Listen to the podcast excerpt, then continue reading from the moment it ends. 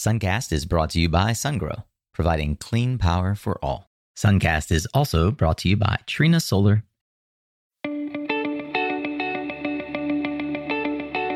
Hey there, Solar Warriors. I'm Nico Johnson, and this is Suncast.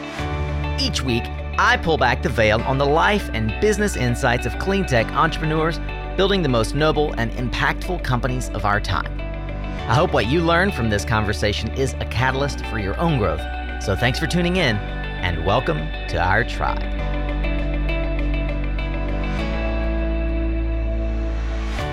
Hey there, Solar Warrior. If you're new here, welcome and thank you for giving us a chance to earn your attention by lending me your ears and the only non renewable resource that you've got. That is your time. In 1959, with just five employees in a barn in Wales, Wisconsin, Robert Kern began manufacturing generators based on his own unique designs. More than 60 years later, the company he founded, Generac Power Systems, is a leading global supplier of backup and prime power products. Generac practically created the market for home standby generators and still commands an impressive market share in that category. But how are they transitioning to the renewable energy reality in this energy transition. Today's expert guest is Keith Merritt, President of Clean Energy Services at Generac, and I sought to better understand exactly what Generac's clean energy strategy is and why we should be paying attention to this Fortune 1000 power player. Keith is a serial entrepreneur with two decades of high tech marketing and corporate growth experience and he joined Generac back in 2019 through the acquisition of his previous company, Neurio. I was grateful for Keith's willingness to speak candidly about their growth process and open the kimono a bit on the overarching strategy he and the team have pursued, which includes the acquisition of numerous other clean energy businesses in the nearly four years he's been in leadership there. I hope you'll subscribe to the show, as that'll ensure that you won't miss out on our twice weekly content just like this. Of course, you can always check out our nearly 500 additional clean energy founder stories and startup advice at mysuncast.com. For now, let's get ready to tune up your skills, Solar Warrior, as we tune in to another powerful conversation here on Suncast. All right, Solar Warriors, if you've been paying attention at all to the power electronics side of renewables, in particular, the fast growing residential sector and the uh, the acquisition fever that is happening in the market. M&A is just the it's on everybody's tongue. Either you're raising money or you're getting bought or you're doing the buying. And one of the companies that's been doing the buying a lot in the last 3 to 4 years, it's a company called Generac, little company that's been around about 60 years and they now are really really dominating in the residential and increasingly larger uh, solar power systems sectors. The person who leads that category for Generac is a guy named Keith Merritt. Keith's the president of the clean energy division, which is now the fastest growing. I don't know if it's the largest yet, but the fastest growing division of Generac. And we've got Keith here to talk about how he sees the world uh, through his Generac lens. Keith, thank you for joining Suncast. No, thanks for having me, Nico. Yeah, man, it's uh, it must have been a wild ride for you over the last what almost four years now since Neurio was acquired. Yeah, I mean, we were acquired. When was it? Uh, March 2019. And so just over three years now, and it's been an absolute whirlwind. Uh, Fast paced growth, lots of amazing products launches, taking the clean energy market by storm. It's been fabulous. It's been awesome. Well, you weren't always in the in the in the pocket of clean energy in the driver's seat of pushing one of the largest brands forward and helping them sort of transition into what we know as the energy transition. Generac has a great story that I know we'll get into, but I want to back up a few years, maybe a, a decade or two, and think more about Keith as uh, as the as the guy who was trying to figure out where he was going to go in life. And let's go, why not, all the way back to maybe your later childhood, early teens. I'm curious in your family, what did the conversation look like around the dinner, dinner table? And I'm particularly curious about the dynamics of the kinds of personalities that influenced how you thought about what a career might look like? You know, it's true what they say. You know, family is you know kind of shapes in who you are as a, as a person and character as you growing up. in for my particular case, it wasn't just like my immediate family, like my mom and my dad. It was really around my grandparents. I had a really kind of amazingly endearing grandma who was this quasi local famous artist where she'd do a lot of like watercolor paintings. And so I'd spend a ton of time at her house as much as I could, just sitting at the table and drawing with her and, you know, doing whatever I can to learn about it. And she's really the one that instilled that creative spirit within me. And I think that's really driven me through uh, today, like where I am. And it's, you know, it's incredibly important to have that in, in a market, especially like we're in right now with the solar market. You've got to have, have that creative mindset to solve the problems that we're doing. I attribute it to my grandma because you know at the table, the dinner table with my my dad and you know even my brother later on became you know high powered accountants, and so it was really about become the business person. Don't don't even think about like you know what an artist's uh, life could be. What was that early in life first clash that you felt like maybe you really felt between I love what my my grandmother's heritage has instilled in me of being a creator and being an artist, and then your dad's pragmatic, hey, focus on the bottom line. Uh, artists are starving for a reason mentality.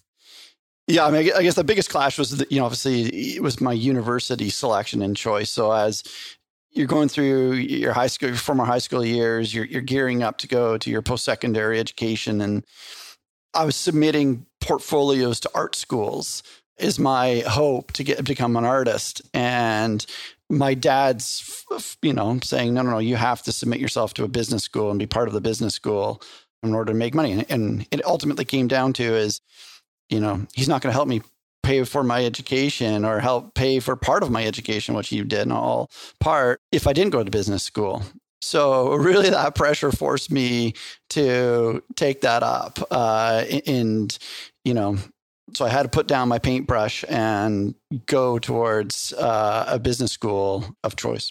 And business school you did against your sort of internal nature and driving, but at your dad's behest. And I think we've all been there where we have to make that choice of following our calling versus being a, a bit more conservative around getting real world skills that we feel like we can definitely fall back on. Did you think that there was a, a credible chance that you would just use those business skills as a fallback and you'd get through school, satisfy your dad, and then and then pursue art in some creative way?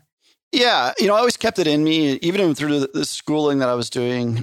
I found other creative outlets uh, to, I want to try my hand at. So I did, you know, computer science and started going down that course and doing programming on the side to better understand that. And it was a, that was an amazing creative outlet as well. You can do some really pretty interesting, cool things. I then learned, you know, I had one of the, a great professor there that steered me in the direction of, you know, marketing and advertising and what that could could bring. So I, I got really interested in that aspect of it because that, you know, I'm a with a creative mind. I've got a curiosity uh, curiosity mind, so I'm trying to figure out things. I found with the marketing angle, you can really sort of dive down into you know customer needs, customer problems, understand, you know, come up with creative ideas to solve those problems. And so, you know, I steered my my career in that direction. And after university, I joined a uh, an ad agency, one of the you know top global ad agencies, to you know again live the best of the both worlds which i thought which is have a hand in creative so working with you know super creative talented artists but be on the you know the account side where you're working on the strategy for the client and understanding what their customer problems are. So it really was a, you know a perfect sort of meshing of my creative mind and my dad's business mandate and you know i can still imagine many of us are thinking about the reality of our, our pragmatic dad still going wait an ad agency that's not exactly what i had in mind like there's always that like that that that uh that aspect of constantly striving in some level to decide like who am I pleasing here? What am I trying to accomplish? But you did 10 years uh, overall in ad and Marcom. First, as you said, with Grey, and second with Bell. Bell, most Americans maybe don't know, but Bell, it's a pretty big deal, pretty big company. How would you package and paper, and perhaps you have in, other conversations that that decade of growth in your business acumen. What do you feel like Grey and Bell helped you achieve from a skill set perspective that put you on the path to not just VP of marketing, which was your entry point to a couple of different startups as well, but uh, but president and CEO and and all the things that you've gone on to achieve. Yeah, so I think you know through Grey, my my years. It's funny. I walked in there. I had about a month underneath my belt, and the CEO of that company, of that agency, said to me he wanted me to take over their largest account at the time which is like I'm a month out of university or a month new, and he wants me to hand their multi-million dollar anchor customer to drive what they're doing. I always like challenges and stepping up to the challenge around these ideas. And so sometimes I find myself in situations where it's like, you know, you second guess yourself. Am I ready for this? And is this the right moment in time for me to take this on? Am I setting myself up to fail? And I've always had this kind of internal motto, which is like, there's, you know, try, try whatever is handed your way, do your best to succeed, and you might surprise yourself. And that's where I, I think, you know, I really took that, the reins there at when I was leading that account at Grey moved over to Bell and kind of a similar situation approached where it's they were a very Eastern dominated telecom company, the largest in the country, had no real operations in the West, and were looking to stand up and, and grow nationally. And so I joined them and sort of took over and you know led a lot of their national or sorry their Western growth initiatives. And we, we had such tremendous success in that I don't know, one to two years that immediately they wanted to amalgamate it to be sort of a national play, all underneath one. And they wanted me to help lead it. So a guy sitting in the West helping lead a national program for all of Canada was another. So you step up to the challenge, right? And you, and you do that. And so I really, I guess it came down to is I thrive in an environment where it's, you know, high pressure, high growth, lots of, you know, interesting things that are happening. And it really sets the stage for, you know, where I, I wanted to go my, you know, my career path. What do you think the the CEO of Grey and maybe even the the leadership at Bell saw in you that prompted them to trust you that early in your career? I'd like to say I did a good job. Like I, like to say that, but I also think well, with a month into the job, how could you have done a good job to take the largest account? And the, yeah. that's what I'm saying. It's like there's something. I think there's something else at play there, and and it's it's subtle. It's under the it's under the hood. It's something that maybe they noticed about you. Do you have any speculation around that? Yeah, I mean, I will say first thing foremost with me, I have never asked specifically for you know a job or job promotion or anything like that like i've never been the one to do try to climb the corporate ladder for the sake of climbing the corporate ladder that's never been my play my play has always been do well perform well give 110% of what you have at something and things will go well for you and i think within Grey they saw within the first month that i was you know probably spending a lot of time maybe more time than i needed there really trying to learn the business, really eager to learn, really building a good rapport with uh, the various people within the organization. And and I will say it is life will say timing, right? Some things yeah. happen mm-hmm. well with timing. So I, I won't discount that. Is there anything that you see now as a leader, having been the CEO of of uh, of three companies or divisions now, I believe, maybe more? So one of the things we develop over time is pattern matching, right? That's what the CEO he maybe even subconsciously saw in you things that he recognized as like, hmm, potential leader, infinite learner. What are things that you think about when you are engaging with, I'll call it new, it doesn't have to be young, but like new staff at your business that you sense this tug of like, this person is going to excel. And I can't really put my finger on it, but maybe you can.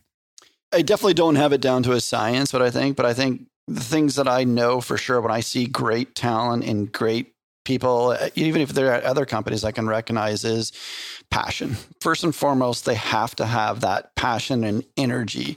It, you know, you exude it. Like it's just like it comes out of their pores that they're just so uh, excited by it, thriving, wanting to learn or wanting to do. That's what gets me uh, going. And then I would say, you know, commitment so it's just they push that passion into committing what they're going to do and, and driving forward. You know, I'm a sports guy, and, you know, you could see the kids on the team or people on the team that are, you know, they might not be the best, most talented technical players on a team, but if they bring that energy and that commitment, they're going to be one of the top players. And I, and I see that in business all along. Obviously, education is important, and you know, making sure that people have it. But I will take a talented individual that brings a lot of energy over, you know, a top schooled individual any day that is lacking that. So the transition out of the huge company of Bell into a Avigilon was a big uh, turning point in your career. Can you talk a bit about that first place of cutting your teeth uh, in a startup world and what that how that prepared you for the decade to come? Yeah, I would say it's funny. That was one of my I would say first forays into a true startup, but I've uh, I've had you know my side business. Uh, I've created little startups on the way, and so I kind of already knew what I was getting into. My general mindset, which drives my wife nuts sometimes, is like I'm this perpetual entrepreneur. Like I've got to try new things you know, she'll even say like for our, our house, like I've rebuilt our house and, and sometimes done it dangerously, horribly wrong because I don't know what I'm doing, but I just have to understand and learn it. So you bring that entrepreneurial mindset to the table. And so joining Avigilon was, you know, they were an early stage company, 35 people, you know, youthful, young, typical start, you know, technology startup company. And it really allowed me to, I guess, like, you know, flex all of that entrepreneurial muscle that I've always had throughout my body through the years. And it was, you know, again, I hit it at the right timing where they were just coming out of the area of having technology that was good. They're in a market that was pretty old and nascent. They didn't understand a lot of the new technology that Avigilon had. And it was, it was really interesting and fun to, you know, create a new category within an old category and dominate it.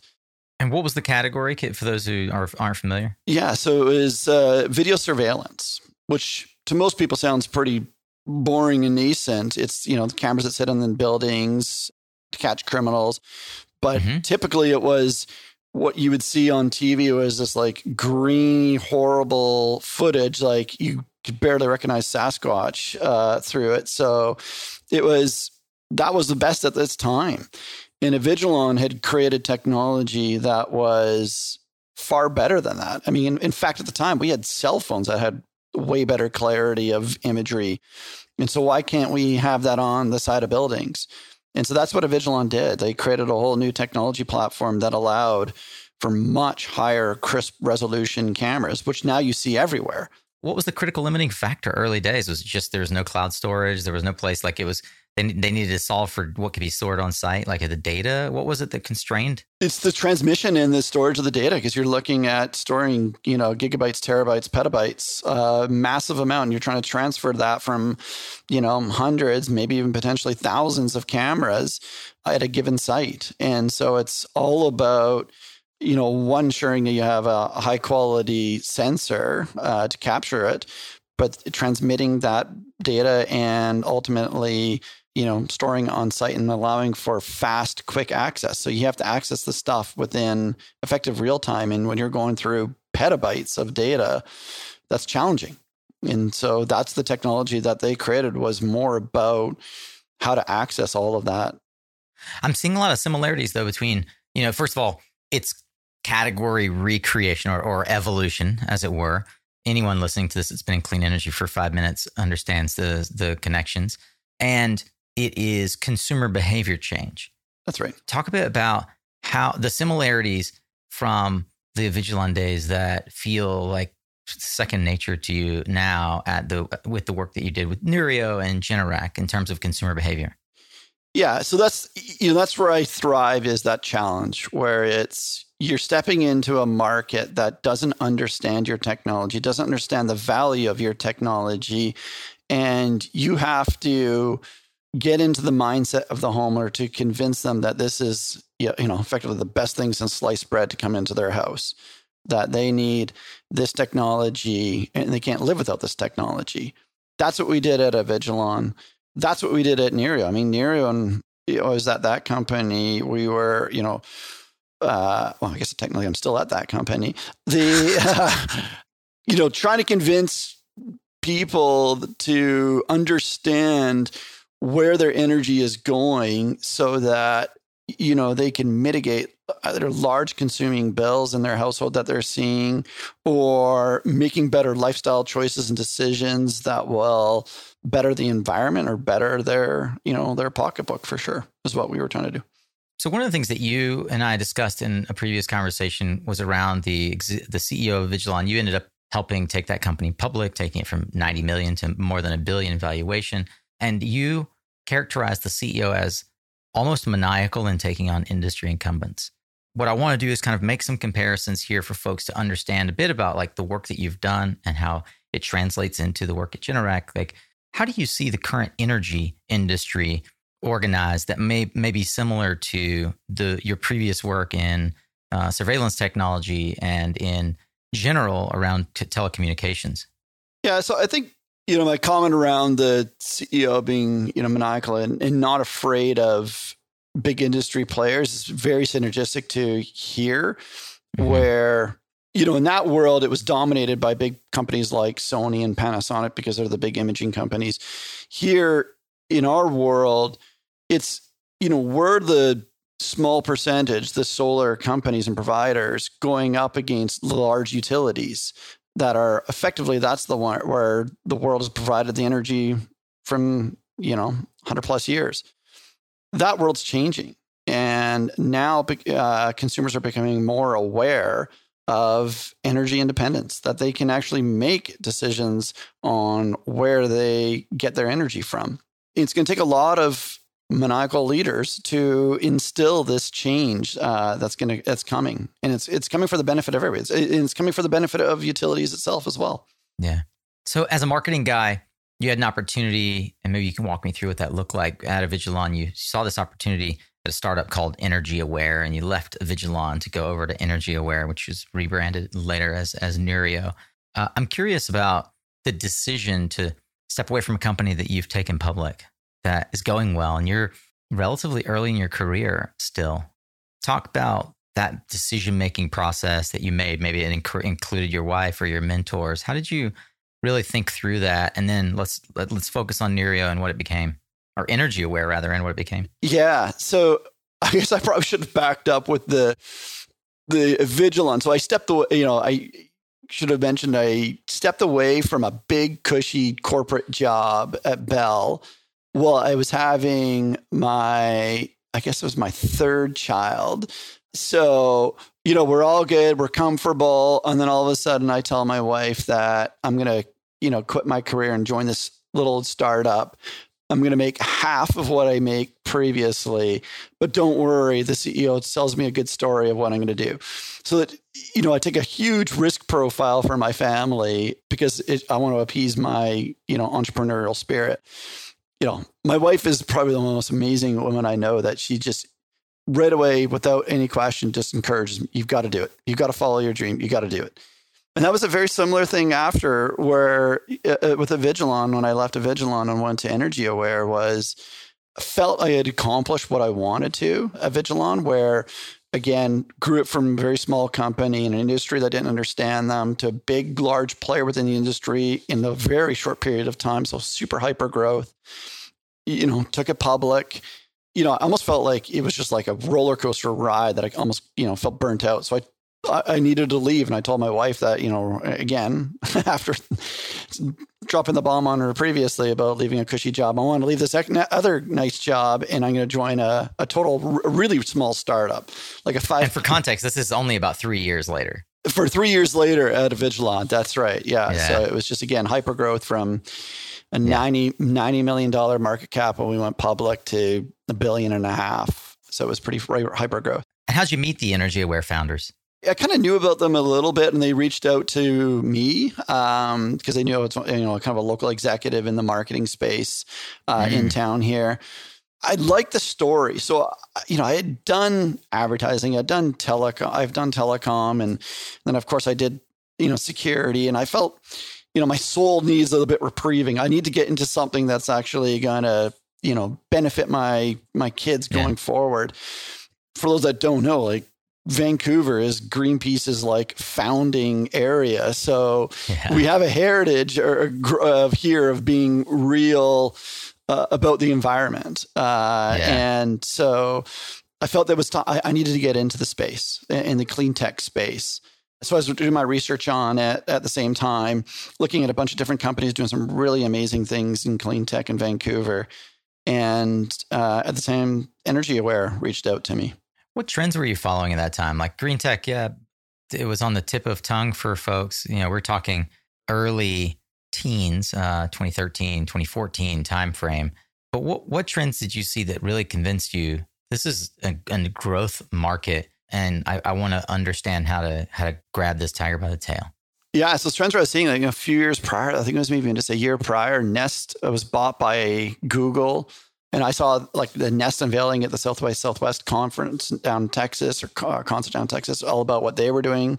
So it kind of really inspired me that there's going to be a merging of smart home technology and energy management of you know the home's energy converging together kind of the next if you want to call it the digitalization of energy is going to happen and so that's a trend that I saw. And when I heard, when I heard the story from at the, at the time the CEO at Energy Aware and what their ambitions were, I knew that was something that I had to be part of and wanted to be part of. How were they making money at the time, or how did they aspire to make money? So they had a energy uh, monitoring device that's installed in the electrical panel that then provided very granular energy data. It could pull in, you know, what the loads in the home are doing, and it could also pull in solar data if the home had solar. And so this is just CTs, and it's similar to like SMAPI and other products. You got it. Exactly. So exactly like that. We were one of the early ones out of the gate. I think we were actually probably one of the first ones out of the gate uh, with that technology. It allowed us to really you know get a foothold in the solar industry and we worked with a lot of large solar uh, companies like SolarCity at the time and they were installing our product uh, to you know you know they had the obviously the solar side of the equation but they were missing the consumption side of it so they were a big uh, partner of ours at the time so that's that's how we were making our money was you know selling the hardware and then through you know apis and, and monitoring we would uh, look at software partnerships uh, between various different companies that were looking to leverage the data that we had. Do companies like Lumin and Span excite you now kind of knowing what you went through yeah, they do. I mean, they've finished the other piece of the equation that we were looking at doing. So we had the monitoring of it, but we were missing the management. So you once you gather all of that data and intelligence, you can completely understand how the home operates and how it could be tweaked to be better. But then you didn't have the means to actually tweaking it to be better because you didn't do the management. You know, that was a big piece that we were moving in. And in fact, we launched with Generac, two years after three years after our acquisition, the management piece of the equation. So we have a product called the Power Manager, which controls 12 loads within the homes installed next to the electrical panel. And that allows us to, again, take all of that energy data and intelligence of the home and our data scientists, you know, create the models on how our power manager operates. So super smart technology nowadays. Did you know that your maintenance strategy could be responsible for your solar project operating at a whopping 6% annual production loss? Let our friends at 60 Hertz help.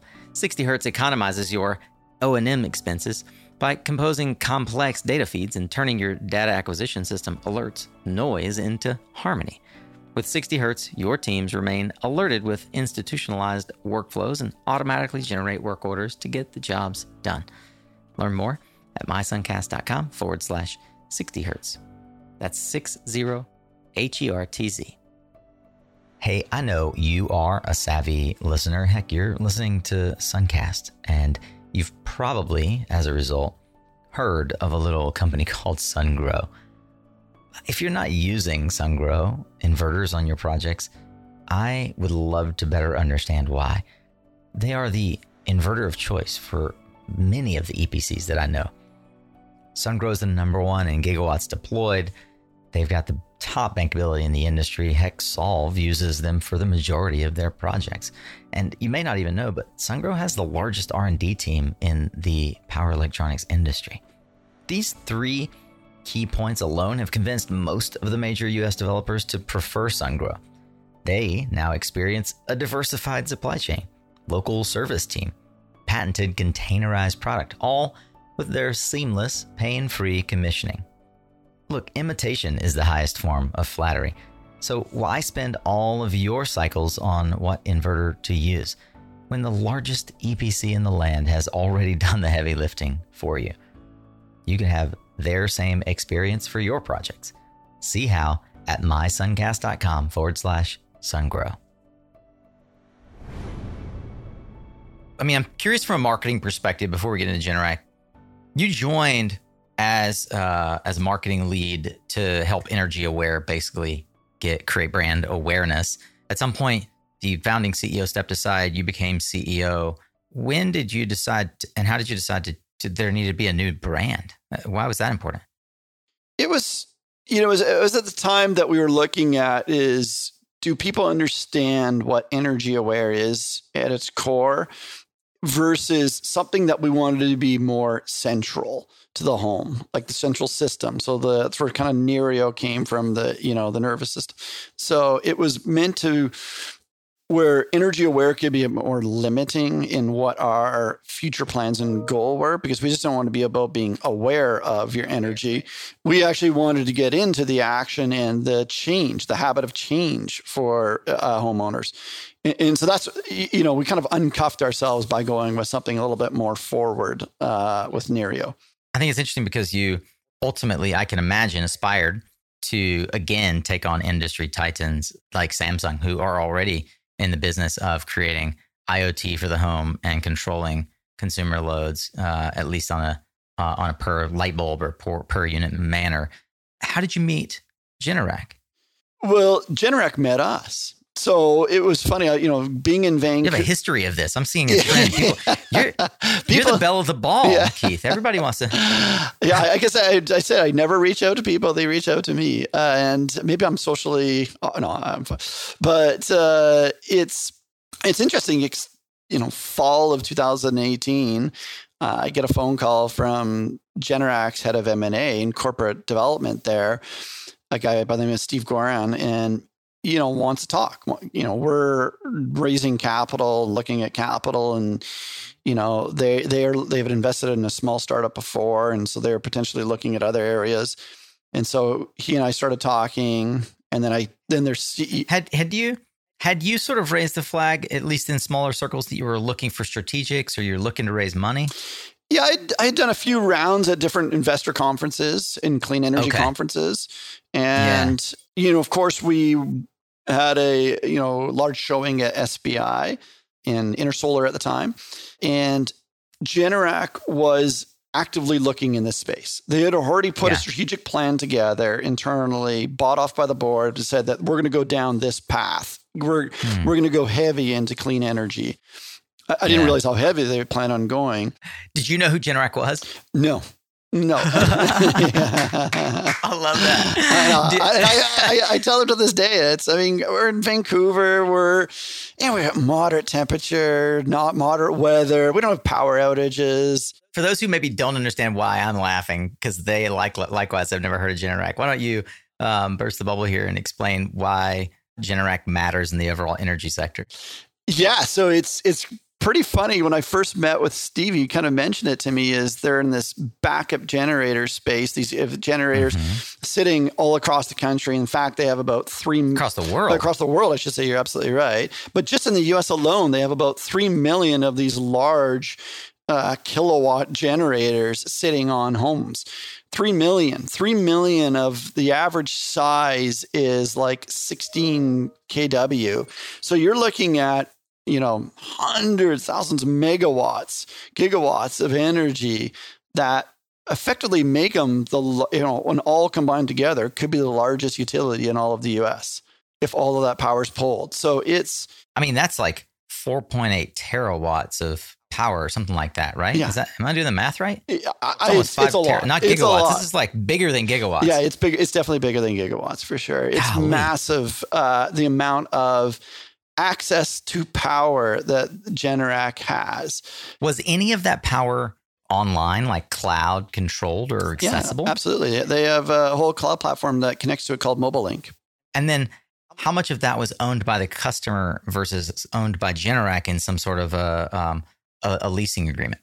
All of it is owned by the customer. So it is a product Okay, that's all of it's sold. owned by the customer. and this goes back to you know we'll talk, we'll talk about strategy is one of the things that I came into the Generac and working with the group is realization of Generac before is just seen as an asset company, right? Right, They just yeah. sell an They just asset, sell they sell a products. product. But Huh. and we'll, we, will talk a about refrigerator that's company. right. We'll, we'll talk about it in the, in the evolution of Generac's you know strategy where it is where those they're not just assets anymore. They're actually tangible, valuable products that we can use to better the grid. And Generac has now the tools to do that.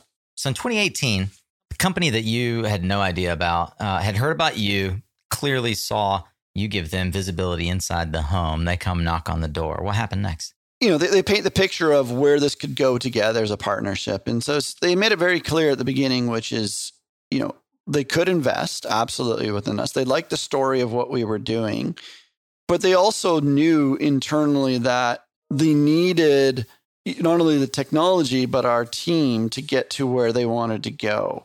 And so the conversation very quickly steered towards acquisition. And the story that appealed to me the most was the amount of scale that Generac could bring to our organization. Scale that as a startup, sure, we can take capital and we can grow organic and we can do things like that. But again, you know, being my mindset of a market creator and wanting to, you know, grow fast and do things as fast as I can, I looked at Generac as again access to three million households, massive amount of you know a big balance sheet to help us grow. You know, it's incredibly appealing. I mean, sitting in an office today that is you know three times the size we were two years ago. Yeah. Well, you've grown the team more than three times. So I'm curious for anybody who is trying to think about now, like finding a strategic or maybe even participating in this M and A uh, wave, uh, the way that you and Pika and Chilicon and Ecobee have have done.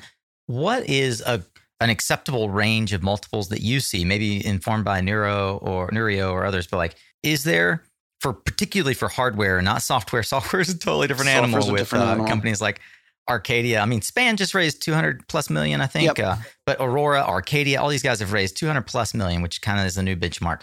But what do you think a hardware company that has product market fit should be able to expect from a strategic in terms of a multiple on EBITDA? That's a tough question. And it's all, I get asked quite a bit, and it's there's so many variables that go into play there. So it's not just like there's one answer that fits all. It depends on what industry you're in. You know, if you're, for instance, if you're in the EV charger space right now, you're hot. You, you know, everyone wants an EV charger part of their portfolio. If you're, you know, in some other sort of smaller niche industry, whether your valuable is going to, your multiple is going to go lower.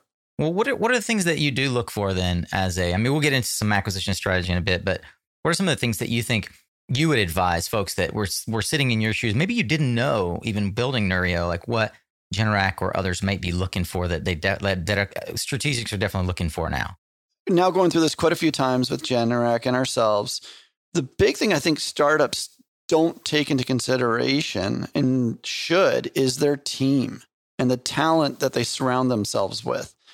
Strategics will look at it in terms of you know the value of the technology that they can bring to the you know whatever the ecosystem or the equation that they're trying to solve but ultimately it's the team that i look for now the most in companies.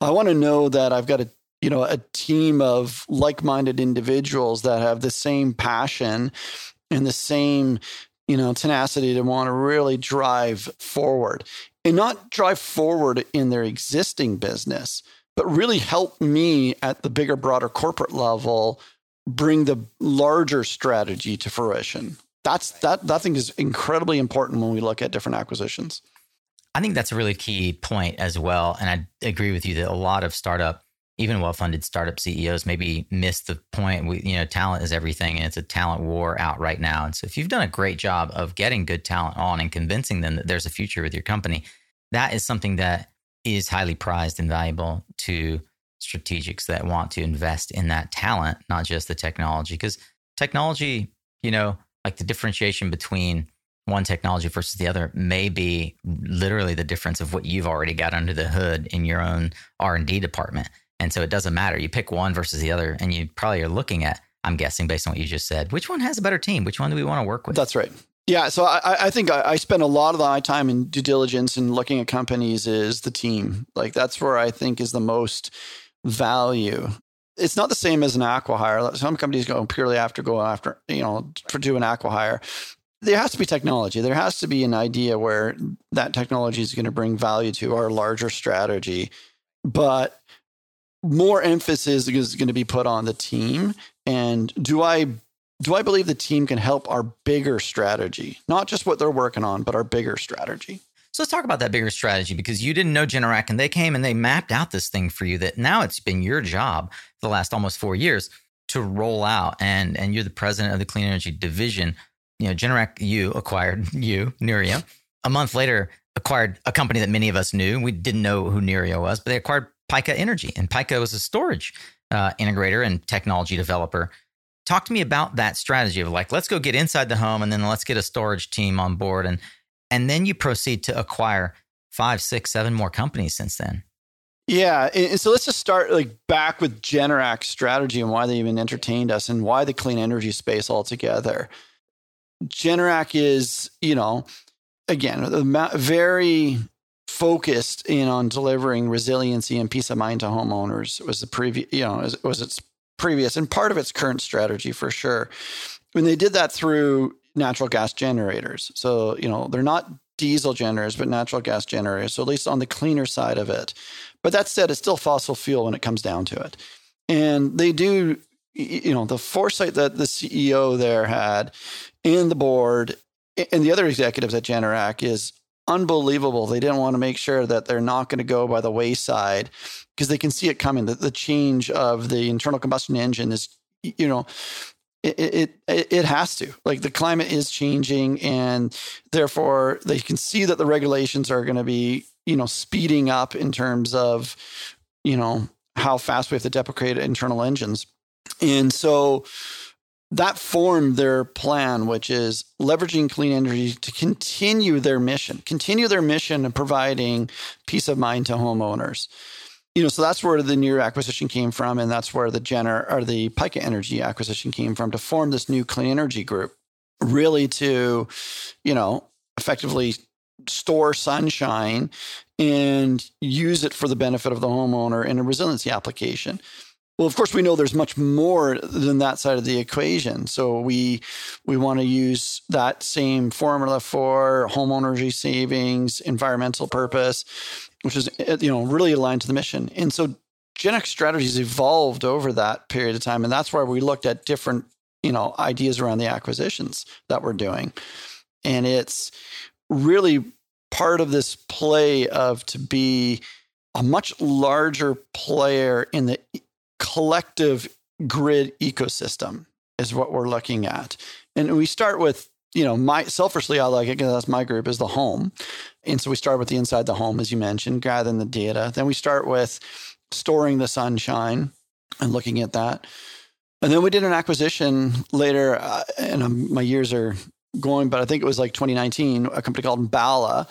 And Enbala was a grid services company, uh, you know, working with utilities to provide VPP software and basically taking all of the assets that are on the ground and surfacing them to utilities to run utility programs off of. Well, again, we've got 3 million generators on the ground. We now have clean energy assets on the ground. It was a, a natural evolution.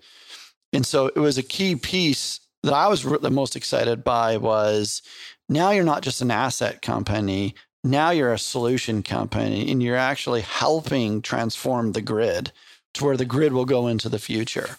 So something must have changed there in the 2019-2020 timeframe where Generac business model switched from selling products to selling services.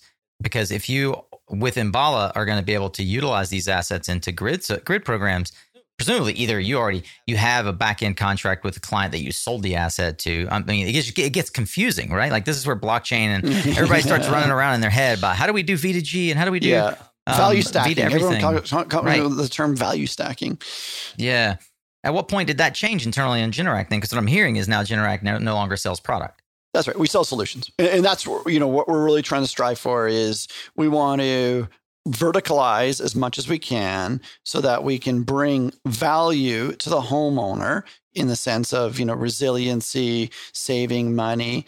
And then the third proposition is making money. So that's the grid services play. And then we want to bring value to the utility at, at that side of the equation. And it's done through the services of you know the assets that we have on the ground through our customers. That's you know, it's been really transformative over the last couple of years at Generac in terms of honing in on the strategy of where we want to play and, and, do. And that's really led our acquisition path of how you see it. It is creating that holistic solution, as you say, that combines both the hardware and services and breaks us free of just being an iron on the ground company. I love that we started the story with your realization. This must have been a sweet moment for you your realization that Nest was going to change the way the homeowner interacts with energy. And then five years later, six years later, you get to buy Ecobee, uh, basically a, a, a, Nest competitor. How does Ecobee inside the home help you get greater visibility and touch points with the with a homeowner? Yeah, that was a, a really exciting acquisition, and not for many reasons. And, and one of them is, you know, they're a fellow Canadian tech company and, and a successful tech company that yeah. uh, is again, it's it's interesting. These Canadian tech companies take big North American, you know, other North American companies on uh, and to do amazing things. So uh, a little bit of Canadian pride right there you know, the thermostat is essential into the equation of the whole energy ecosystem. They're 50% of the load or 40, 50% of the load when you don't have an EV charger. So they're a massive swing in either the, the benefit or the detriment of what we're trying to do. So having access and control of the thermostat allows us to have a much tighter ecosystem underneath our purview. So that goes back to that solution so that it's you know there's a better a, a holistic benefit to the homeowner or holistic benefit to the utility. They don't have to deal with disparate companies uh, to cobble it together. It's just one company. We've got all the everything under control and then you know we can yeah. we can surface the value. Who do you consider right now in the home resiliency and electrification space to be your competitors?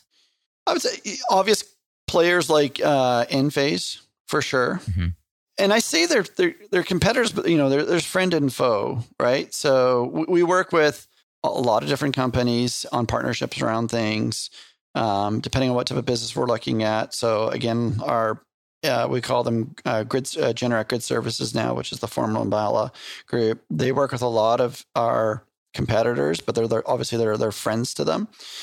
I'd say you know Tesla. Tesla's a great friend, um, but also formidable in terms of what they're doing. They've got a very compelling offering, as everyone knows, their Powerwall um, installed. So you mentioned it. SolarCity, now Tesla, was your biggest early client for Neurio. So I imagine those relationships persist. That's right. So we have lots of friends over there and lots of good coordination mm-hmm. between the groups. There, it's yeah. um, highly respected. Absolutely. I mean, mm-hmm. I think everybody in this industry.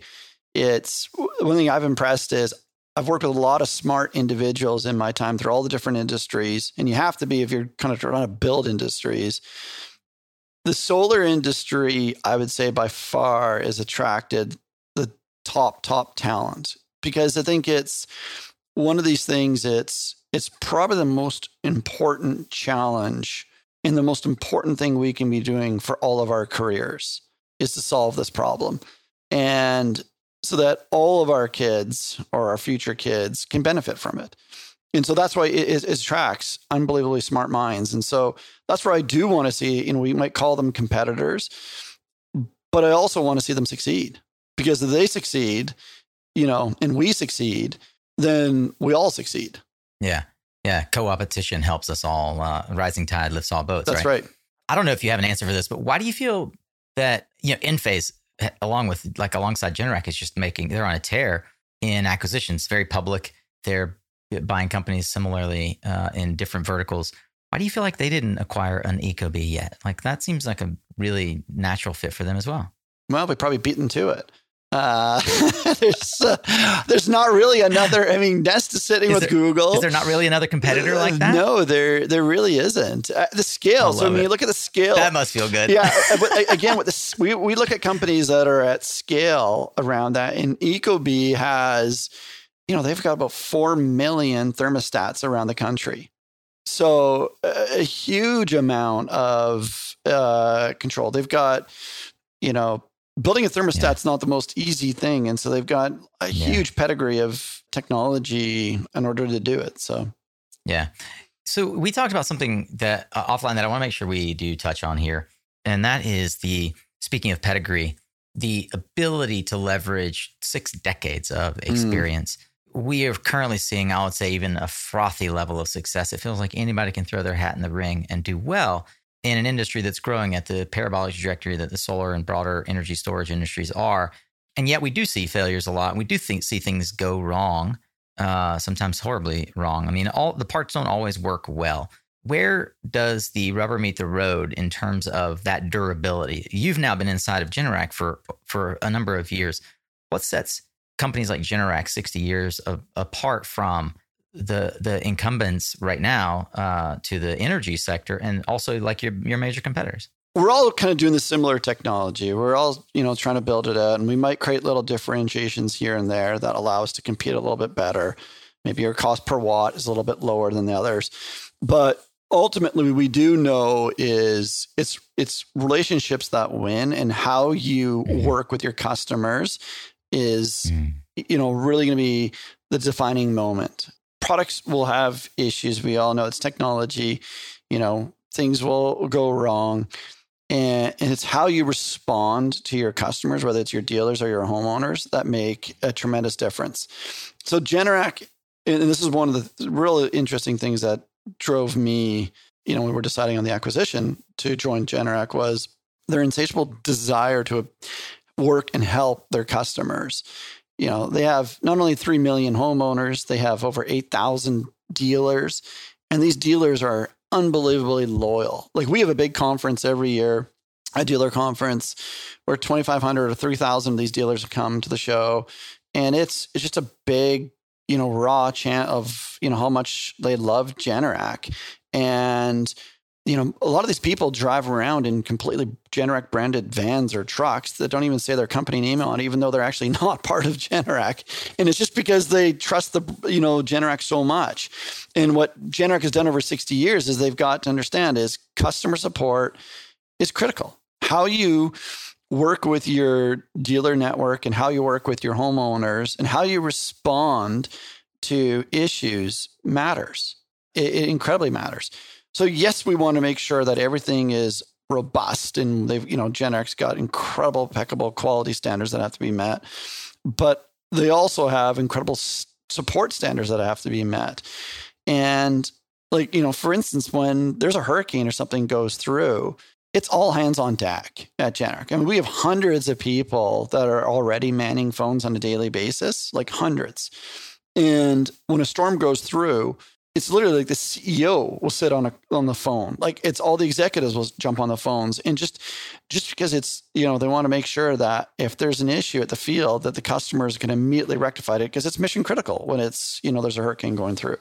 So that's you know that level of attention to making sure that the the customer is happy and the customer's first and foremost is thought about really is what uh, you know impressed me when I first got to know Generac, and you know that's where we've seen it impress us. So in the clean energy space, you know we started with very few dealers that we're working with. Well, now we're upwards of you know 2,500, 3,000 dealers.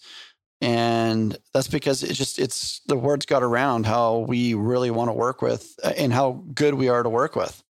So the last question around uh, something I know folks are loving uh, uh, in this conversation, the M and A market. You know, in the current environment where it, we've we're, we've come through an era where climate tech was flush with cash, everyone was getting funded, and it seems to me like things are a little tightening up. We're talking about potentially hyperinflation. You've got a lot of folks looking at energy crisis around the world and trying to think about how they're managing cash. Are we heading into a recession? How do you see the market right now for M&A compared with, you know, the last 10 years that, that you certainly enjoyed and that the other companies have joined Generac? What do you, what do you think people should be preparing for, perhaps in valuations or other uh, aspects of, of that equation? What we're seeing around the world, obviously, in the last, I'd say, you know, it's been coming on for the last six months is definitely a change in the capital structure. And it's driven a lot to do with how supply chain has driven up inflation. And now there's talks of us moving into recession, so retraction of the economies. You know, that will allow a little bit of a correction to happen in some of the marketplace when it comes to valuations because I think that was it was almost needed. I mean, some of these companies, the valuations that we saw were just astronomical in, in terms of where they're going, and it wasn't sustainable. So it's just not something that's sustainable. What's going to happen, I, and what we're seeing is a, a slight correction in terms of what some of the multiples people will be looking at, or we'll see from strategic companies.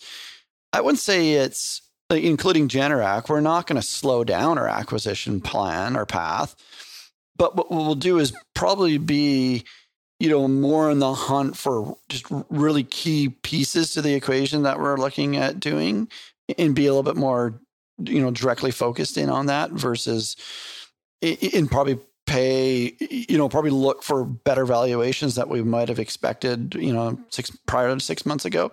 So my, I guess my advice to startup companies in this space is, you know, don't get greedy if you're looking at raising capital you know, get a good investor partner behind you, get a reasonable valuation that you and your, you know, shareholders would accept, but don't hold out for that big astronomical, you know, mega valuation that was of the of the prior. You know, we'll see where, you know, obviously I'm not an economist and I can't see where the economy is going to go over the next bit, but you know, there are signs that things are going to retract. And so therefore money will be tight to come by. So my advice to startups and other people looking at venturing in this space would be is stock up in cash while you can, get a reasonable valuation that you can accept. And, you know, if a great strategic comes knocking on the door, entertain all, all avenues of, you know, what it could be. Keith, with the waning moments of our time together, I'd love to dig in a little bit on your personal views on sort of self self education, self development personal development. I believe that readers are leaders. And as such, I like to dig into how you inform yourself. It could be through books, which I think are a great tool for us to gain the wisdom of, uh, of folks the, that have already come before us. Is there any particular book that you've gifted or that has had a big impact on the way that you see the world that you would like to share with others? Well, great question. You know, there's a bunch of local, I think there are other books out here, which is, I think it's a book called Strive for the Best, which is all around looking at you know what's really well suited for you in, in growing in that particular mm-hmm. area in, in, developing your own personal self uh, to where you want to go again the passion i have is in the passion industry so i'm a big industry researcher so i will do a ton of perusing of you know my nightly routine is literally sitting on the couch get a glass of wine and peruse all the industry uh, websites insight knowledge to see what's going on in the space. You know, so I check out how how do you how do you track or bookmark that so that it makes it fast and easy for you? Uh, just on my uh, iPad. Like bookmarks in just, your just bookmarks in, my iPad. What? Yep. What What are some of the bookmarks that you share? Uh, so I would definitely look at Utility Dive. I look at CleanTechnica. I looked. At, I look at uh, PV Magazine. I'm you know, a, a, big believer in another one called Engadget because I want to see all the latest, uh, yeah. greatest you know, tech coming out. Uh, TechCrunch is always on my top of my list. And uh, I, I, like Fast Company, so I'm a big Fast Company. And so you're not doing that in like a Feedly or other type of reader. You're just straight up. Uh, you've got bookmarks and you just file through them as you I'm can. Old school. In particular, with the glass of wine. In particular, with a glass of wine. That's important. Underscore. That's absolutely important. yeah. Keith, I really appreciate your time. I know that there are other folks that are going to want to say hello digitally, if not in, in person. Where do you engage with folks, if at all? How could you best be found? Where can people learn more about you?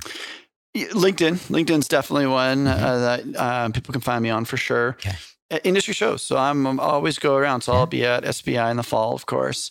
And happy to yeah. meet with people um, there. I, I, you know, talk about career stuff. I'm, you know, one thing you find about me is I I thrive off in helping people and helping people succeed, even if like and, and hopefully it, you know it doesn't even matter about you know what they can you know some people want to help people because they'll help themselves i want no help in that i just purely want yeah. to help people and grow and succeed yeah i love that well thank you that's that means a lot to the suncast tribe and i'm certain that folks uh, are getting a lot out of this conversation with us today i want to finish with a final question that we always ask it's called our bold prediction Keith, what one thing do you see happening in the market that maybe nobody else is tracking? Let's look out over the next 18 to 24, maybe a little longer months. What, what's in your crystal ball? Oof, good question. Um, so I, would say, you know, the biggest thing I think is going to be we're going to see a lot of challenges over the next few years here from utilities that are trying to protect their P&Ls and will bring in challenges around like net metering, what we're seeing. Um, so that's, you know, I think it's not an unknown thing but that's going to bring up a lot of opportunity for people to look at the holistic home energy equation to solve that once net metering is hmm. removed. Mm. And so I think homeowners are going to become more and more aware that they can, you know, control and look at where their energy is, how it's used. And there'll be more technologies in the space that you know, make homeowners control their own destiny, have their own destiny around who they're paying the electrical bills to, how, how much they're paying, and how they manage their energy. Keith Merritt is president of Clean Energy Services at Generac Power Systems. Keith, it has been an absolute treasure to have this time with you. I've gleaned a lot myself about what I see happening in the new resilient home of the future. Thank you for sharing with the Suncast tribe. No, appreciate it, Nico. It was, had a, it was a blast. It was awesome. Wow. Wow. Solar Warriors. I love this interview from a career development and job placement perspective. I think that Keith did a really phenomenal job, not only providing insight and inspiration around the inevitable electrification of the home, the grid services, and programs that are required, the exciting ways that companies like Generac are looking at the long term strategy and reality that we've got to deliver resilience and peace of mind to homeowners. I think as well that it is inevitable, and it's really interesting to see inside the the structure of such a large player building a collective ecosystem the way that Generac is. Thanks again to Keith and the Generac team for helping me understand insight of their digitalization of energy. I'd love to know what did you take away? What did you learn from this interview? Since I know that you're going to be hopping online, as you are prone to do, would you mind sharing this episode with someone else over on LinkedIn or Twitter, maybe? We're eager to learn how this episode resonated with you, so I'd love to know who you think also needs to hear the story. Hope you'll tune in next week as we'll meet Tyler Hurlbert over at Anaergia. We'll learn about investing into renewable energy with your IRA. And we have a special fun offer for you as well on Tuesday. And then Thursday, we will meet with three founders that have truly impressed and inspired me the guys that founded Tradewind and Savion, two development companies that sold to Enel and Shell, respectively. Yeah, that's right. The same team built and sold both. If you're eager to keep learning, well, you, my fellow Philomath, can head on over to mysuncast.com where you'll find the resources and highlights from this and every other discussion, along with social media links to Keith and his company, as well as book recommendations and more. And one more thing, just a quick reminder that maybe the single kindest thing you could do is to leave us a five star rating and enthusiastic review over on Apple or whichever platform you choose to listen to podcasts, as this helps others filter out the noise and find value in Suncast, just like you have. So thank you for that. You can go to ratethispodcast.com forward slash Suncast. Takes about three minutes, and I'm super grateful that you're considering that. Ratethispodcast.com forward slash Suncast. Thanks once again to our sponsors for helping make this content free to you. You can learn more about them over at mysuncast.com forward slash sponsor. Of course, we've got links in the header for all of these things. And that's also where you can learn how you can partner with us to reach thousands of solar warriors and clean tech champions twice a week, just like our sponsors do. Remember, you are what you listen to. Thanks again for showing up, Solar Warrior. It's half the battle. Kia, Solar Warrior!